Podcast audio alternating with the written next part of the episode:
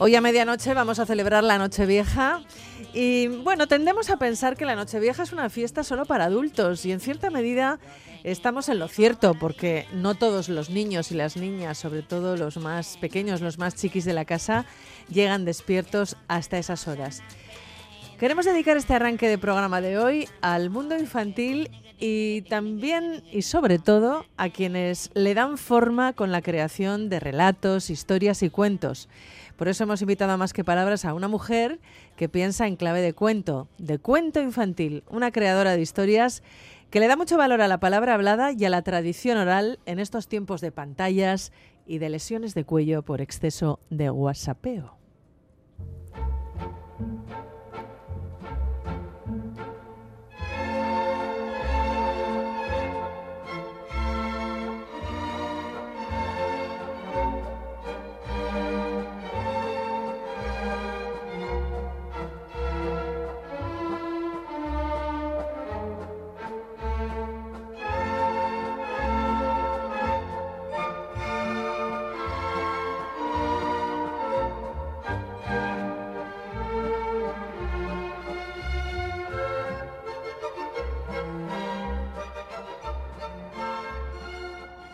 Esta historia comienza en un desierto, no muy lejos de aquí.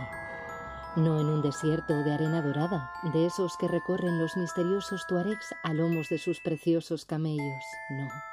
En un desierto de asfalto y de hormigón. Una ciudad bulliciosa, dominada por una gran fábrica que cubría todo de humo, repleta de semáforos que siempre estaban en rojo y de edificios tan altos y tan fríos que nunca dejaban pasar la luz ni el calor del sol. Por sus aceras grises, miles de personas caminaban siempre con prisa, con los ojos y la mirada muy pegados al suelo. Hacía tiempo que el cemento había alcanzado sus ojos y sus oídos y los había sellado con una fina capa. Hacía tiempo que no reían, que no bailaban, que no contaban un cuento. Un, dos, un, dos, un, dos. Es la voz de Natalia Romo, escritora y lectora de cuentos infantiles. Egunon, Natalia. Hola, Egunon. Bueno, lo primero, es que ricasco por venir hoy tan prontito aquí a la radio. Nada, para Que tú mí es un también tendrás tus cosas que hacer, que además de cuentos infantiles también eres madre Sí. y, y tienes que atender tus obligaciones familiares, por supuesto. Bueno, te escuchábamos aquí relatar uno de tus cuentos, el más reciente, ¿verdad? El viaje, viaje de Nara.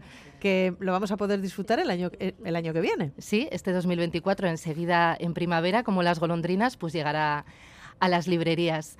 Y sí, es el segundo cuento que, publico con Esti Aguirre, que es la ilustradora que me, ha, que me ha acompañado en esta nueva aventura.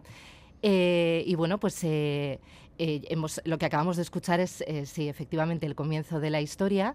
Es una historia que, parte de- del significado de una palabra de, nuestra lengua, del euskera, que, utilizamos mucho pues, en estas fechas y que es eh, la palabra sorionak. Eh, Soriona, que es una palabra que literalmente significa buenos pájaros y que parte, bueno, pues de que en la antigüedad, des- desde, desde la antigüedad, nuestras amamas, nuestros haitites, eh, creían en, en las golondrinas como los pájaros de la buena suerte y abrían las ventanas y las puertas de los baserris para que las golondrinas pues entraran y anidaran en, en algún rincón de sus vidas para llenarlas de paz y de prosperidad.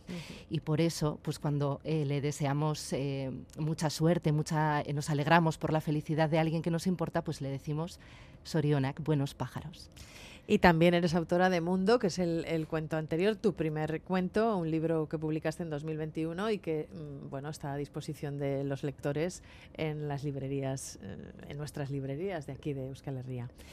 Bueno, Rilke es un autor que, tiene una frase estupenda que yo creo que se ajusta muy bien a tu filosofía de, de, mm, de escritora, que dice así, si no tienes necesidad de escribir, no escribas.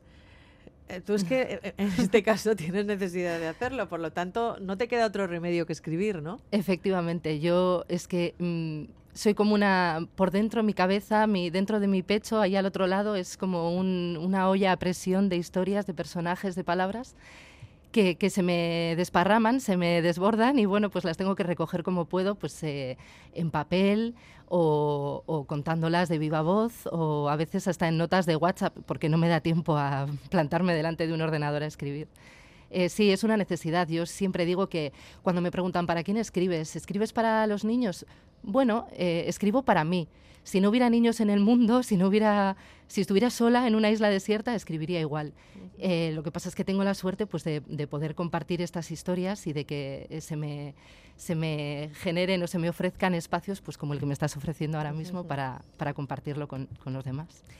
Bueno, y además tú tienes, em, no voy a decir que es una obsesión, a lo mejor sí, pero em, estás muy eh, con la idea en la cabeza de que la palabra hablada hay que reivindicarla, la tradición oral no hay que perderla, eh, los cuentos hay que contárselos a los niños, hay que tomarse tiempo, elegirlos, crear unas condiciones óptimas para que los niños reciban eh, la lectura de un cuento y si es por parte de los de los aitas o de las amachus, pues muchísimo mejor, ¿no?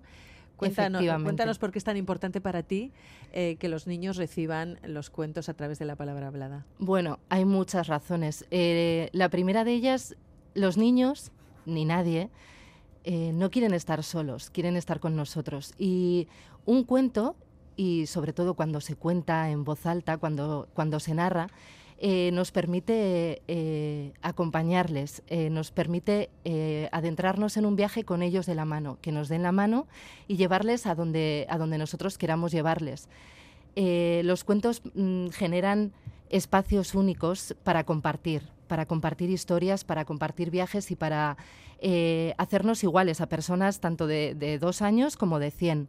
un cuento leído alrededor de una hoguera, un cuento leído antes de dormir. Eh, pues, pues nos genera esos espacios y, bueno, pues yo creo que no hay un regalo más bonito mm, que se pueda hacer a nadie que, contarle una historia.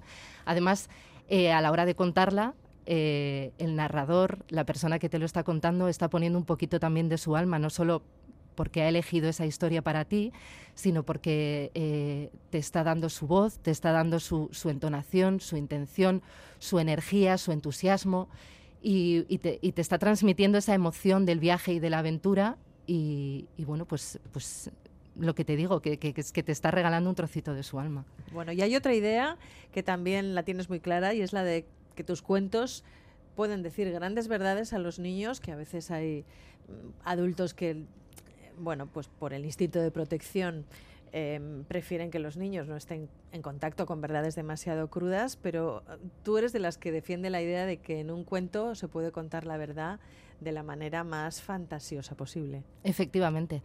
Y de hecho es que últimamente también hay mucha gente que, que, está, que piensa que, que, bueno, pues que los cuentos más que los cuentos, las historias así fantásticas o fantasiosas que les contamos a los niños también, mm, por ejemplo, en estas fechas, ¿no?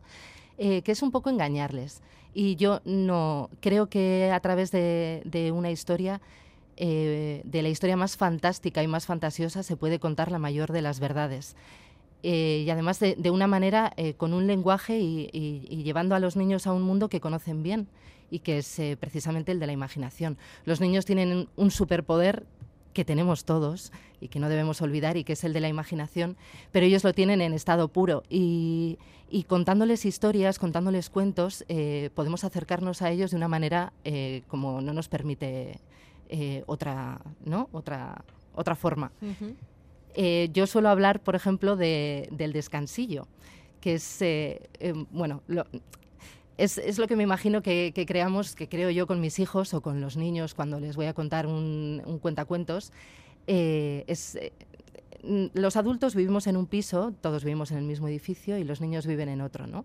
Pero cuando, perdón, cuando vamos a narrar eh, un cuento, en el momento en el que nos sentamos alrededor de un cuento, bajamos al descansillo o subimos al descansillo, ese espacio intermedio entre un mundo y otro en el que nos hacemos iguales. Y en ese descansillo, pues estamos ahí a gustito, acurrucaditos, calentitos, abrimos la ventana y vemos pues un montón de personajes y de, y de seres fantásticos que, que se acercan, eh, nos salimos a volar incluso con ellos y bueno, pues pasamos ese ratito y, y, después cada uno vuelve a, su, a su piso y seguimos con, con la vida. qué, qué, bonita metáfora. Bueno, eh, hablarle a los niños de, de, expectativas, de deseos y de propósitos es algo que en principio puede resultarles un poco abstracto. Así que yo hoy te he invitado aquí al estudio 1 de Radio Euskadi a estas horas de la mañana, en este último día del año, para convertir por unos minutos este espacio en un taller literario y pedirte que nos leas un, texto escrito por ti, además hecho para, para este momento, para hablarles a los niños de, de los cambios de ciclo, dirigido a los más pequeños y en esta clave. Así que bueno, tú tienes el texto preparado y nosotros tenemos una música también preparada para que te acompañe mientras lo lees. ¿Estás preparada? Estoy preparada. Venga, pues que suene la musiquita. La noche que llegó el invierno tuve un sueño. Un sueño del que me colgué como de un paracaídas, tan vívido que aterricé al despertar en esa tierra de nadie que se extiende entre la imaginación y la vida real, que no siempre son cosas distintas. Fue tan bonito mi sueño que decidí esconderlo a salvo de la humedad, de los depredadores y del paso del tiempo, como el único ejemplar de un manuscrito o los dos únicos metros de celuloide que sobrevivieron a un incendio. Me adentré descalza en el bosque. Cavé durante días con mi pluma un hoyo debajo de un roble. Sudé por el camino ríos de tinta. Llegué al extremo sur de la raíz y me senté a descansar a contemplar a la luz de mi lámpara de aceite el mundo oculto a la luz del día, la guarida de las luciérnagas, el océano de tierra al que están anclados los árboles, el origen y el final de todo, de la vida. Y decidí que aquel era un buen lugar para ocultar mi sueño, cerca del corazón del bosque, acunado por su latido, lejos del ruido y de sobresaltos que pudieran despertarlo o confundirlo. Con mucho cuidado lo envolví entre algodones y lo guardé en una cajita, junto a un mechón de mi pelo, una canica, dos astillas de un lápiz mordido, un trozo de pan untado en el último beso, tres pétalos de margarita, un hilo de voz, una aguja y el tercer botón de mi camisa. Las estaciones pasaron y me olvidé de mi sueño. A veces vives con tanta prisa que no sabes dónde has dejado las cosas, si guardaste bien la esperanza, si metiste la ilusión en la nevera para que no se la comieran las moscas, si te dejaste encendido el miedo, si pagaste tus errores, si cerraste bien la herida o si recogiste la ropa. Y llueve, y sale el sol, y el río sigue su curso. Pero por muy lejos que lo hubiera arrastrado el viento, todo vuelve a su sitio. Los perros ladraron anoche. Era la última noche. El zorro chilló entre las zarzas. Rondaba mi roble. Los caballos relinchaban y corrían como locos al galope. El suelo tembló. Las estrellas sonreían con los ojos, se miraban entre ellas. Sabían que había llegado el momento. Y yo no podía dormir. No paraba de dar vueltas en la cama con los ojos muy abiertos. Me levanté, me eché encima una manta y me adentré descalza en el bosque, después de tanto tiempo. El zorro se fue, los caballos se acercaron a mí, se callaron los perros. Y entonces la tierra se abrió, muy despacio, y apareció mi sueño. Estaba vivo, tenía sed, tenía hambre, pero brillaba más fuerte que nunca. Había crecido tanto en todo este tiempo. Lo abracé, le pedí perdón mil veces por haberlo olvidado. Y él me miró a los ojos, me secó una gotita de tinta que corría por mi mejilla y me dijo, Vamos, nos están esperando.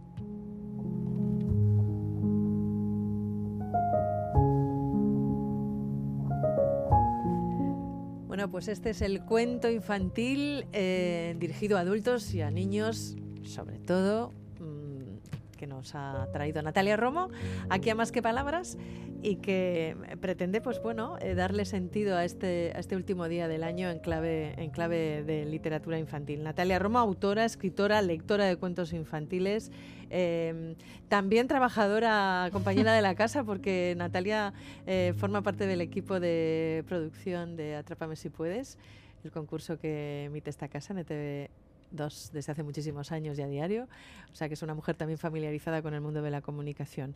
Bueno, no olvidéis que Natalia Romo es autora de Mundo, un libro que ya está publicado en 2021 y que el año que viene publicará su, su segundo eh, cuento infantil, El viaje de Nara, del que hemos podido escuchar también un, un extracto. Natalia, es que ricasco. Millones de gracias a ti por, por invitarme, ha sido un placer Venga, pues nada, Urte Berrión y... Urte Berrión, no descuidéis vuestros sueños. Eso es, y que sigas necesitando escribir. Sí, sí, eso, eso va a ser así. Que, que, se, que se me sigan eh, ofreciendo estos espacios para, para compartirlo con vosotros. Estupendamente.